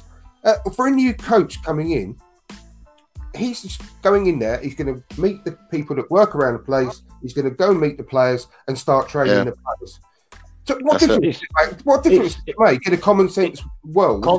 It- well, it's, it's about setting yourself realistic goals. Um, a manager can't come in after Wenger and go straight away, right, what you going to do? I'm going to emulate the guy who was there for 22 years. All you've Yeah, got to look exactly. at is go, I just need to get this lot drill, well drilled, defending, stop leaking goals, and get back in the Champions League. That's all they should be looking at. Exactly. Yeah. So, uh, so I if don't- anything, it should be easier because you've had that for 22 years and you're coming as a manager. It's an opportunity for you to put your stamp on the club and say, right, I'm going to change this, I'm going to change this. Do you know what I mean? You're not going to carry on the way everything has happened under Wenger. So you can come in now and be like, right, it's my turn to put my stamp on this club and maybe make a few changes. I think, Well, I think a- that's the, the one easy. way of doing it. the one Uh, easy an thing- ideal sorry, opportunity. Sorry, I beg your pardon. I think it's an ideal opportunity for a manager. Mm. Well, I was just going to say the same thing. Is it's not a hard act to follow Unai now, is it? No, You've got a, fr- a No, free no, swing no. of the bat now. no, It's easy. Exactly. And, and the thing is, as well, we've identified the fans. We know all the problems. We know what we need fixed. So obviously, if you're a manager and you've been managing a team, it's going to be easier for them than it is for us. We know what the problems are. So this new manager that's going to come in, his job's not going to be that hard. For me, it's just changing the culture of the club and changing the mentality of the players, really. Because I think something that we've seen with perhaps Xhaka, Bellerin, and some other Wenger players is the fragile mentality of you know if a goal goes in or if things don't go our way, then we just kind of drop our tools. So in terms of that 22 year tenure, for me, that's the only thing that a new manager would have to deal with is just changing that that mentality. But yeah, Emery's only been here what two seasons.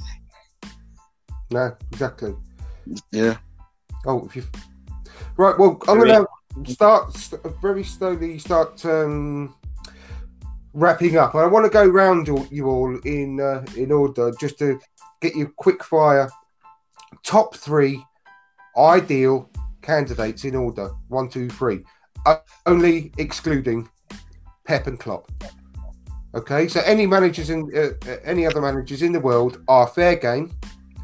But if you give us your top three choices and a quick reason why you want that person, and I'll go clockwise. So if I start with you, LeAfrican Gooner. So for me, it would be first Allegri. Secondly, it would be Simeone, and third for me would be Nagelsmann. And uh, for me, it just comes down to the bottom line of having an experienced manager that will come in, uh, change the culture, have a formation, have some tactics. Won't be a yes man to the board or to the players. Will be able to choose his own captain, uh, and yeah, and just has experience at the highest level. That that key, that is key for me. Cool. Okay, fair play. You're obviously you would have been, loved the George Graham years. Um, Yeah. with Yeah. team. Yeah. Nytram Gooner, what's yours? Um, I'd start with Allegri, then I've gone for Brendan Rodgers, and then Enrique. I just want a winner.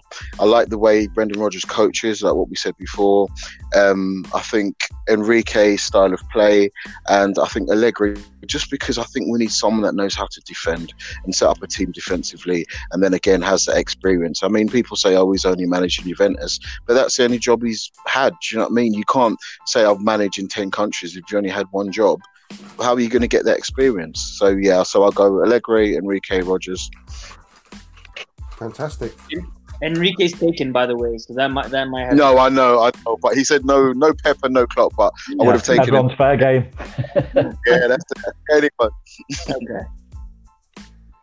Um, Okay. yeah, uh, Nagelsmann would be my number one choice. Um, he's good defensively and attacking, and he's very good at, with youth players and playing in a system. So he's the one standout for me. Um, and then my next two would be Allegri and Simeone for pretty similar reasons. Um, that they're very well organised coaches, um, and you know make us solid at the back and then build from that. Um, you know, scoring goals hasn't up until recently been a massive problem for us. Uh, it's been leaking at the back. So for me, that's what we should be looking at someone to address and then go on from there. So that'd be my three. I ju- I'm just worried about Allegri because he can't speak English. And do you know what I think is a big problem?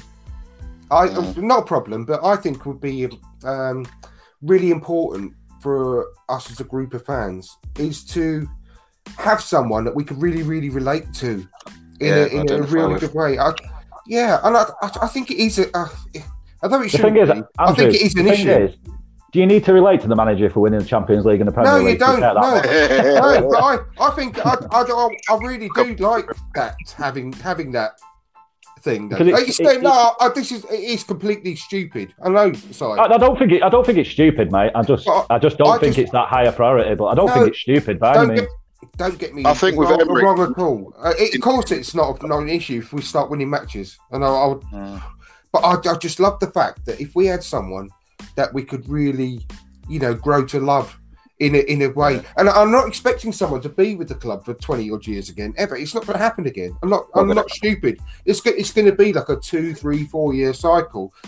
Uh, Mm. So we're not going to have the same kind of bond. But I, I just, I just like to have a manager that we would think, oh, yeah, you're you're the fucking bollocks you are. I, I to really relate to the guy, to actually understand and and uh, get a good feeling of his pre and post match press conferences, and you can have a. I don't know. I, so for some reason, I think that it's important that the guy can can is relatable and we can understand what he, what he's saying, and it's not just a load of gobbledygook or listening through a translator. And uh, it won't matter if we start winning cups and leagues and, and Champions Leagues. You're completely right. And, uh, and I know it's a stupid thing to stupid reason. And I, I'm not saying I'm against Allegri. It's just that that that sort of thing I think is very important to, to me. Yeah, Mm. I mean, he, ha- he has been uh, learning English for quite a while now. Yeah, I, He started um, learning, didn't he, before be- before Yeah, Emery turned up? Um, Yeah, he did. Maybe Because he that's what he's been supposed- he doing was during his sabbatical. Maybe that's all he's been doing. He's just learning English, Yeah. A level English. You Let's don't know, hope do you? no, Let's hope so. it's um, uh, what's the guy? Oh, Well, he needs to, he needs to learn Geordie, Scouse, Cockney. Yeah, Forget A level exactly. English. You need to get the dialects. But I think Exactly. that's I think that's another interesting thing though. Is in this country, there's a lot of regional dialects, which is Yeah. makes it a lot trickier. You know, Yeah. it's not the same in a lot of other countries. You know, you go to different areas and it's so different. You know, where I I, live, you can go five miles down the road and not understand somebody. You know, it's yeah, tricky. that's it. Sorry, so say that again. So I didn't understand you. no, I, I, I All right, think mate, calm down, calm down, mate. no, I, I love it when players, like obviously we've got Bellerin, when they've been here so long that they get the local accent. Like Jan Molby at. Liverpool. Do you remember like Jan Molby? Mm, Uh. Another Liverpool one, um, Deep Dietmar Hamann. Yes. absolute class. That Scouse German, he's genius. Yeah, have you heard the um? What's the other guy? Owen Hargreaves as well. Yes, yeah, definitely. And uh, the best one is Ali Adier. Have you heard Oh, this? His, his English is Franglish or Pringlish. It's Yeah, really, crazy. it, I think it's hilarious. I think it's, it's really strange. Yeah, I, I can't. It cracks me up every time I hear him doing co-coms. but, um, I, my first one, my first choice. I think my dream situation, like I said to you, would be had to have someone on a eighteen month contract to bring through Freddie. That'd be perfect. Uh, my ideal one would be Benitez because I think he'd actually do something like that, and I think that's realistic. I don't think he'd even pack a suitcase if someone's if, if we offered him a job uh, coming from China. I think he'd just be straight over it. And people have been talking about him as being the favourite for West Ham. I mean, he- he's too good for West Ham, in my opinion. Yeah, he is. I, I tell you what, they, they could they could be quite a good proposition if he went If- there I tell you because they've got money. They've got money. they would Yeah, definitely. one hundred percent they'd they'd finish above us if they got him. And I, that, I'm not even joking. It's well. scary. And that's another thing, Jed. Sorry, just quickly. You look at Everton, you look at West Ham, you look at United. There's three clubs that if they choose the right man and we don't, they could overtake us within the space of six months. Well, This I well, I think that- a potentially good manager as well, right? So they're- Well, I think that's an interesting point that you've just made there as well. It's like Everton; they've thrown a lot of money at it, and they haven't got the right man, and it's not working. That's why I never No. equate success to money. No, No. exactly. Never. hundred percent. And I, I, I would, you know, I would like to go to Everton. It's um, Eddie Howe. Arteta. No, I'd, li- I'd well, yeah, actually, that's a good, oh, either him They or can- Eddie They Howe. can have Emery if they want. But on I a, think yeah, it's on a- about Eddie time. He deserves a better job. He deserves I'd love one. to see how he got on. Yeah, He's an Everton fan as well, so he would take it if he was offered it. I didn't. Yeah, I didn't he's- know that. I didn't know he was an Everton. Yeah, he's fan. an yeah, he's an Everton fan. and he's Sorry. an attacking manager too, right? So I'd, I'd actually I I wouldn't mind him at Arsenal to be honest. Um, Well, a lot of people look down upon him, but I think with the squad he has and the funds he has uh, at Bournemouth, I mean he's done quite a good job. Uh, he turned Ryan Fraser into a superstar last season, um, so I wouldn't mind him having a go. I um, I, I, I've got a big problem with with, with Eddie Howe that, for- in the fact that, uh, and I've said this a few times, but he, as soon as they reach the forty point mark, they go off a cliff every Mm. single season, and that's a mental issue. That is, and that, uh, why can't he get the team to stop that? Why can't he ke- get them at the same level for the whole season? They're going to have Yeah, ups but and do downs like any but do team. you think but that's they, just they literally go switching off off? a cliff. Well, that's his job to stop that, isn't it? That's what I I'm know, but it, it, it's tricky. It's tricky if you know a group of people Well, just mentally switch off. It's not easy to get them back on. I mean, look at our mess at the minute. That's what's happening for me. It's gonna. That's Yeah, why they have. Emery has had to have gone for me because I, I can't see how he's going to get the players back round. No, Never he can't. plan. Yeah, but how long has he been at Bournemouth now? How long has he been at Bournemouth? It's, it's, it's, Quite it's- seasons. No, no, No, no. it's way longer than that. It's way longer than that. It's about Five five or or six six years, years. Five or six Yeah. years they've been in the Prem, I think, haven't they? He left and, And- came and- back, didn't he? Burnley and went back to Bournemouth. So Yeah, he's been a long. it's been a long, long time, and he's uh, he's not changed it in all of those seasons, and they're not the same players that he's had all the way through. So that that worries me because they play lovely football, and like I said, they they they're always around sort of fifth, sixth, seventh, and, and every single season they have the same conversation. Oh, could they possibly end up in the Europa League position? Yeah. and they Yeah, just fucking they plummet after Christmas, and they've got relegation Look at their players. Uh, Look at their players. They're they don't have quality, right? So eventually they get found out and sink. Just like Arsenal, it's the same They've thing. Why we'd always oh, challenge and then just dink at the end is because we didn't have the mentality, because we didn't have the quality of world class players. I mean, what world class players do we have in our squad right now? Apart from perhaps Aubameyang, is that nothing? I, I, I wouldn't say we've got any world class players at the I don't, you, No, I I don't, I'm we don't need like any. We don't need any world class players to play a good good game of football. We've we've already gone through Yeah. that about Sheffield United. Sheffield no, United so- haven't got world class players, but they're fifth. And, yeah, it's and- coaching and mentality for me. It's coaching And and I'll tell you- mentality. and another guy I'd love to get a bigger job is Sean Dyche because he look at the work he, he's done. That I'm not saying we. I want Sean Dyche at Arsenal. I'd love to see him somewhere else though. Yeah. You know, Um, I think I think we all just heard Andrew say he wants Sean Dyche as manager, didn't we? I, Yeah, I, I've rate- heard that as well, mate. rate the guy. I, I do. I rate the guy. Uh, uh, He look at the job he's done. He, he got them he, on that season. They got relegated. They got straight back up again as well. You're gonna be you're gonna be trending now, Andrew. Sean Dyche Oh, manager. I, I Let's would get it love, trending, people. Andrew says Yeah, come Dyche on. in. Do you know what? I'd, I'd love him to go to West. See what see what he could do at West Ham, for example. You know, they took on Sam Allardyce, didn't they? If I would love to see what he could do at West Ham, because I I'm bet wondering. I, I would like to know whether he plays the style of football that he does to keep Burnley in the Premier League and get the most out of his players, because he gets a tune out of them um, and works to their strengths. And I'm wondering if he got the, the the squad at West Ham, for example, what would he do with them? What what style of football would he play to work to their strengths? Because We- they've got some quality players, haven't they? Well, you've seen a good example of it this season with Norwich. They started the season trying to play how they played all the time, which is just attacking football. And look how it worked out for them very badly. Yeah, They, they yeah. had a bit of run, a bit of a honeymoon, and then it was just bang crash wallop. Where Yeah. you can't play like that against the good teams because they will beat you six 0 every week. that was it with Norwich. They came up and they, everyone worked them out within the first month. It was like, okay, this is how you're going to play. We know how to get you guys. Well, I, I, I really respect that manager though because he's done, he's done a great job, and I really respect the fact that he's sticking to his principles. And if they go down, they're going to stick with him as well.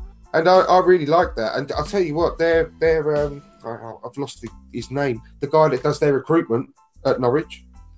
I mean, Oh yeah, He's another Oh. guy we could we should put, we should go after. I'll tell you what, they they've got a, a very good scouting system, and the and the scout at um, the head scout at Watford as well. They do some very very good stuff. They they've picked up this seventeen year old kid from um, Brazil as well. That's uh, in a similar sort of mould to Martinelli by all accounts. But But like you say, I think that I think that's a really interesting point, Andrew. Is that you know how how many managers have a style based on the team and not based on their own ideas. You know, Irfan I- said it before. Um, I can't think he said it about Newcastle or whoever it was. You know that they have to play a certain way just to survive.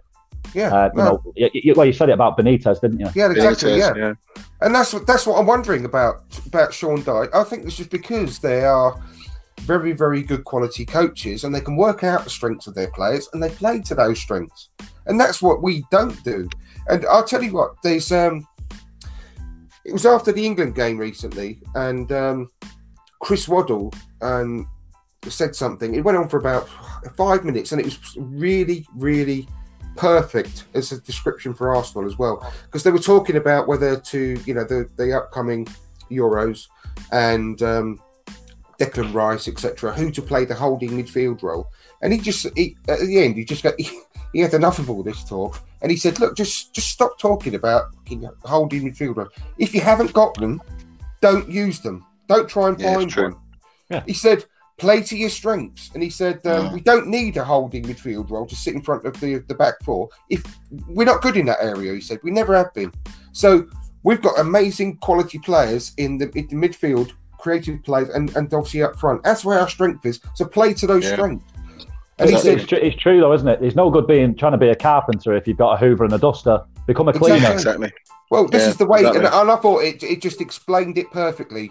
The way I feel about Arsenal as well, and I, still, I, why I was so pissed off after the Liverpool game earlier this season, and the fact that we, of course, we're not going to be able to withstand Liverpool just sitting back and sitting back and having the central defenders sitting on Leno's knee in the because Yeah, we're sitting so deep. You know, we we should have just gone toe to toe with them. And uh, I t- Yeah. yes, we- yes, we probably would have lost, but you never know, do you? If you Hey, And the Andrew, thing is, we used we, we, We, used to might do have that had fun for before. an hour and a half, though. Exactly, exactly my point. Exactly my Do point. Do you not remember when we beat Chelsea at home and we wiped the floor? I mean, we did it to United as well. We wiped the floor of them within 20 minutes just because we started on the front foot, we used our strength, we attacked them, and the game was over within the first half an hour. That's the best form of defence, and that, the, the old Mm. cliche. But you know what? If we'd have gone there and actually hit them as by surprise two goals, because they wouldn't have been expecting it. They wouldn't. They, Yeah. they don't expect teams to go and actually go toe to toe with them. So if we'd have hit them with a couple of quick fire goals, then their heads drop and they start panicking. And that's the best way of defending by uh, putting their mentality down to the floor and their confidence. Uh, I'm not saying it would have happened, but Well, you don't know, similar- do you? We, st- we could trust trust. We could But it have lost similar 4-3. to, to when Liverpool played Norwich at the start of the season. Norwich just went toe to toe with them, and they missed a couple Mm. of chances. Pukki was through and he missed, and then Liverpool Yeah. scored their chance, and then they battered them. But up till that Yeah. point, they had him on the ropes, wobbling big time. By the way, Big that, time. that could happen when Pepe hit the post um, this weekend. I mean, if that goes in, right, I think the game has changed. That's, I think that's confidence, though. I really think that was down to confidence. Andrew, yeah, totally. I, I, I, we, we can't judge any of our squad at the moment. I don't, I don't blame any of the players at the moment. Yes, they could be doing better, but I, I think they are doing as best as they possibly can. I, I dread to think where we would be if they weren't trying, like against uh, Villa and uh, And Spurs. Tottenham, Spurs. Yeah. That, that was the, those two recoveries were down to the players. They weren't. That wasn't down to the manager. I'm telling you now. Yeah, but Andrew, they haven't been playing like that in every game. They only play like that when they're in trouble. We should be playing like that from the start, so we don't have to do that, right? Uh, That's exactly, the exactly. But I don't think they. This is the problem. I don't think they can because they Yeah. don't know where they don't know what they're doing from one week to the next. Yeah, there's And it's no like- identity it. It's like you said, Si. If I'm sure, um, uh, because footballers uh, when they're in an academy, they do a certain level of education because the, the club do it. They, they actually have to get them through their qualifications, don't they? But they, they don't go on to higher education. So and they do what they have to, and then they go and be, carry on their career as a footballer. They're not the most intelligent people in the entire world. I'm sorry, but there's no way that they can understand and have everything in their heads to, to have the, the intelligence sometimes to to cope with all of these different types of uh, um, information that the, the manager's giving them. And they, I'm Yeah. sure they go onto the pitch and they forget what information they're playing from one week to the next uh, during Yeah. the match. And do you know what? Also, he does that's really really bad. Is when he's on the side of the pitch, he's constantly micromanaging them every single Yeah. second, and that must I do mean, their, that must do their Well, heads in. That was funny the other week with Tierney when he just went, "Shut up, fuck off, leave me alone. Yeah, just let me play my game. Stop piping up at me because I'm on that sideline. and Leave me know alone." It said it all, didn't it? happened. It happened against Southampton. I think Lacazette was taking a throw Oh, um, yeah. in the second half, and he just completely like Emery was shouting him. He just com- he told him to pass it backwards, and then Lacazette was telling I think it was Tierney to go down the line, and he just completely ignored the manager and was like, "Well, what are you talking about? I know what I'm doing." Exactly. That's right. That, that just says it all. And it, they must do their absolute heads in. He, he, Mm. He's just going on and on and on and on at them all the time. And it's not. This is the, this is why I don't think we can actually say that Pepe is is underperforming. Ceballos is just his form fell off a cliff. No one can tell me that he's not a quality player. I mean, look what he did in the summer. Uh, we know. I know what kind of player we bought Mm. and, and he just he just dropped off a cliff because within um I think it was six or seven games at the time he'd already played in four different positions.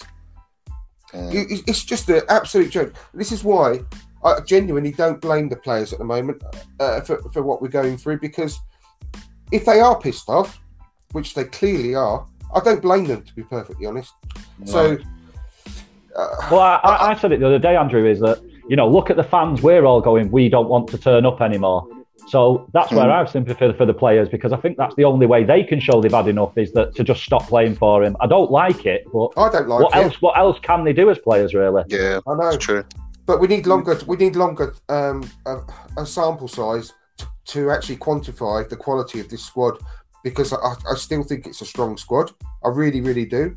But I think we need a new manager and a settled style of play, a settled formation. It, it- sometimes I, I, you do have to be picked on your uh, your performance, obviously, but sometimes you have to, especially in defence, you have to know that your position is going to be safe for five or six games because Yeah. you, you, you need to have that settled um, back four more than anything, I think, or you know whichever uh, formation you're going to play in to actually build up that relationship with those players around you. Yeah, Well, I think foundation, Unai could sort of save himself a little bit at the minute if he just went right. I'm going to play four three three every week. This is going to be the starting lineup, and if any Yeah. of them let me down, I'll chuck one of you guys in. Everybody keeps showing it on the training pitch. I think he But could this actually save himself, but he, he won't Yeah. because he's too stubborn. Yeah, and the thing is, this is what big teams do. You have your set formation, and if you've got an injury, you'll swap it. If someone's got down form, no one keeps changing their formations at the beginning of every game. I think it's the last seven games. He's had seven different formations. It's ridiculous. I know. Anyway, listen, guys, uh, I- I'm gonna I'm gonna have to go. Yep. I've got um. I'm going on. I don't know if any of you have heard the Arse cast. Uh, sorry, the Arse Brothers rank cast. The uh, Aussie guys. It's it's it's actually really really good podcast. I'm going Is- on that is- for uh, for uh, it- nine o'clock. Is that a new one, Andrew? I've never It's, heard of that um, before. It, I only recently discovered it, and I uh, I can't stop listening to it now. I'm listening to the back catalogue. I don't know exactly how long it's been going on for, but there's quite a few uh, uh, episodes you can listen to, and it's absolutely brilliant. Um, there's uh, two Aussie guys who are brothers. Uh, there's an American guy, and there's a, a guy from London called Manny. I don't know if you've ever heard of Manny. He's been on the Have you heard of Manny, Andrew? I'm fr- fucking from Manny, mate. ah, yeah. Accent. Oh, one six one. anyway, I'm going to go on that. Nytram, that's where I'm from, mate. That's my put. That's Oh, my area code You 0161. don't, you don't say. You don't say. Putting Manny, putting Manny on the map, mate. I don't know. Manny Good Riz. on you. Manny Riz. He, and he, I'll tell you what, he's a, he's, a- he's a very. I don't think he meant he's meant to be, but he's a very, very funny guy. But um, he's got very some very good, strong opinions. But he, he makes me laugh an awful lot. Um, but yeah, Oh, they, catch that, Uh, uh, yeah, definitely give it a listen. But I'm going to be recording with them at um, uh, well, they said sometime between half eight and nine, so I best get a move on. But I'll tell you what, I'd love to have all of you guys back on the show. It's been I've really, really Yeah. enjoyed that. It's gone completely Anytime. off piste. It's gone completely off piste. We didn't do what we set out to do, but I think it's. Well, I, think I, I feel a lot better. I feel like I've got a bit of a weight off my shoulders with a lot of the stuff we talked about today. Um, I genuinely hope we hear something in the next day or two, but I, I, Yeah, definitely. Clearly not going to be before tomorrow. No, don't get your I- you'll have to. I- I- you'll have to, I you said have to it, set up a uh, post one, um, Andrew. You have to do a post second podcast. Yes, exactly. definitely. I'll, I'll, well, 100% I'll be doing that. Definitely. Yeah. But thank you all. I- Um, Yeah. Thank you for coming on. Sorry, you want to say something else, Si? I was, ju- I was just going to say, I, th- I think he's gone if he loses either of the next two games. I don't see him surviving. Oh, he, Even, I- even though tomorrow's a bit of a nothing game result wise, I think if we don't turn up tomorrow, he'll be gone. I don't see him making it till the weekend. I don't. I just hope they don't win the next two. Not in a bad way. Obviously, I always want Arsenal to win, but I just don't hope the board uses it as an excuse if he does win the next two games and go, "Oh, see, he's turned it around," because he needs to go. Whether whatever the results are the next two games, he has to be gone. I know. Yeah. Well, I, I think he's 100% gone. It's just a matter of when. And I, I just hope it don't go on too much longer because I can't watch this football anymore. And every Mm. point is important. Every point is important, as we found out last season. And just very, very quickly before we go, Melvin Marks, um, he said, shouldn't the players take responsibility? 100% Melvin, but I think they have been. And that's what I said earlier. I genuinely think they have been. I don't think we would have won against Villa, and I don't think we would have drawn against Spurs if they hadn't taken responsibility. And I, I don't think they could be playing much better than they are at the moment under this guy. Anyway, Uh, just finish with that. But thank you very much indeed for all of you again. Thanks for listening. Thanks for watching. Uh, please give us a like. Um, likes are really, really important to get the video noticed, and uh, so hopefully we can get some more viewers in the future.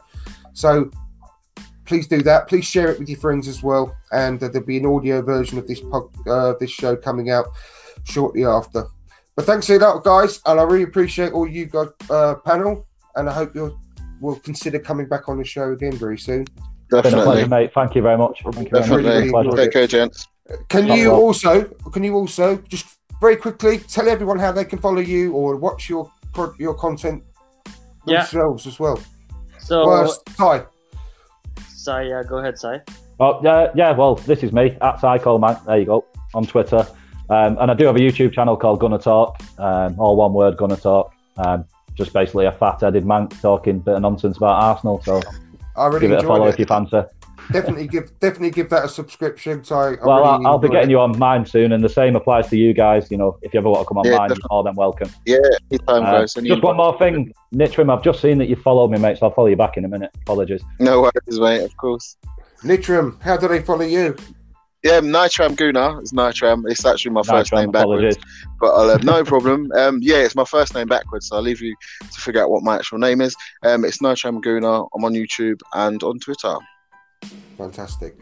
Excellent. And, and your um, YouTube videos are really entertaining as well. Very good. Oh, thank you. so yeah, definitely thank give that a Arsenal sub for as well. and Lafrican Guna.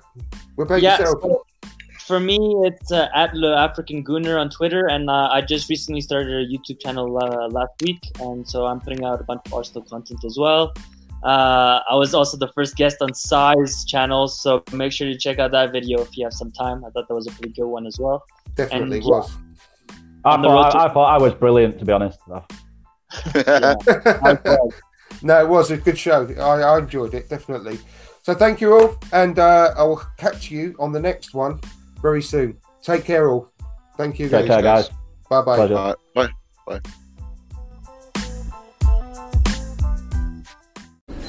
Mind the gap.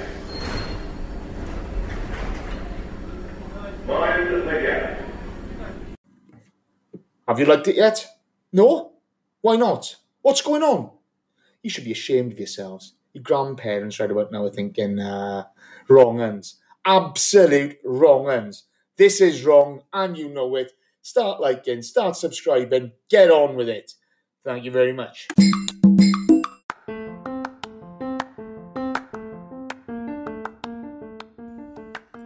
Thanks very much for listening. We really do appreciate each and every one of you. We really need your help to spread the word about From Dial Square to Where, so if you haven't done so already, please give us a five star review on iTunes and Spotify. Subscribe to the From Dial Square to Where YouTube channel and hit the notification button so you never miss a live show. And finally, please tune in to the live shows. Don't forget, you can get the chance every week to be the star alongside Andrew and his great guests just for being the most entertaining viewer on the night. Thanks again and see you on the next episode. Bye!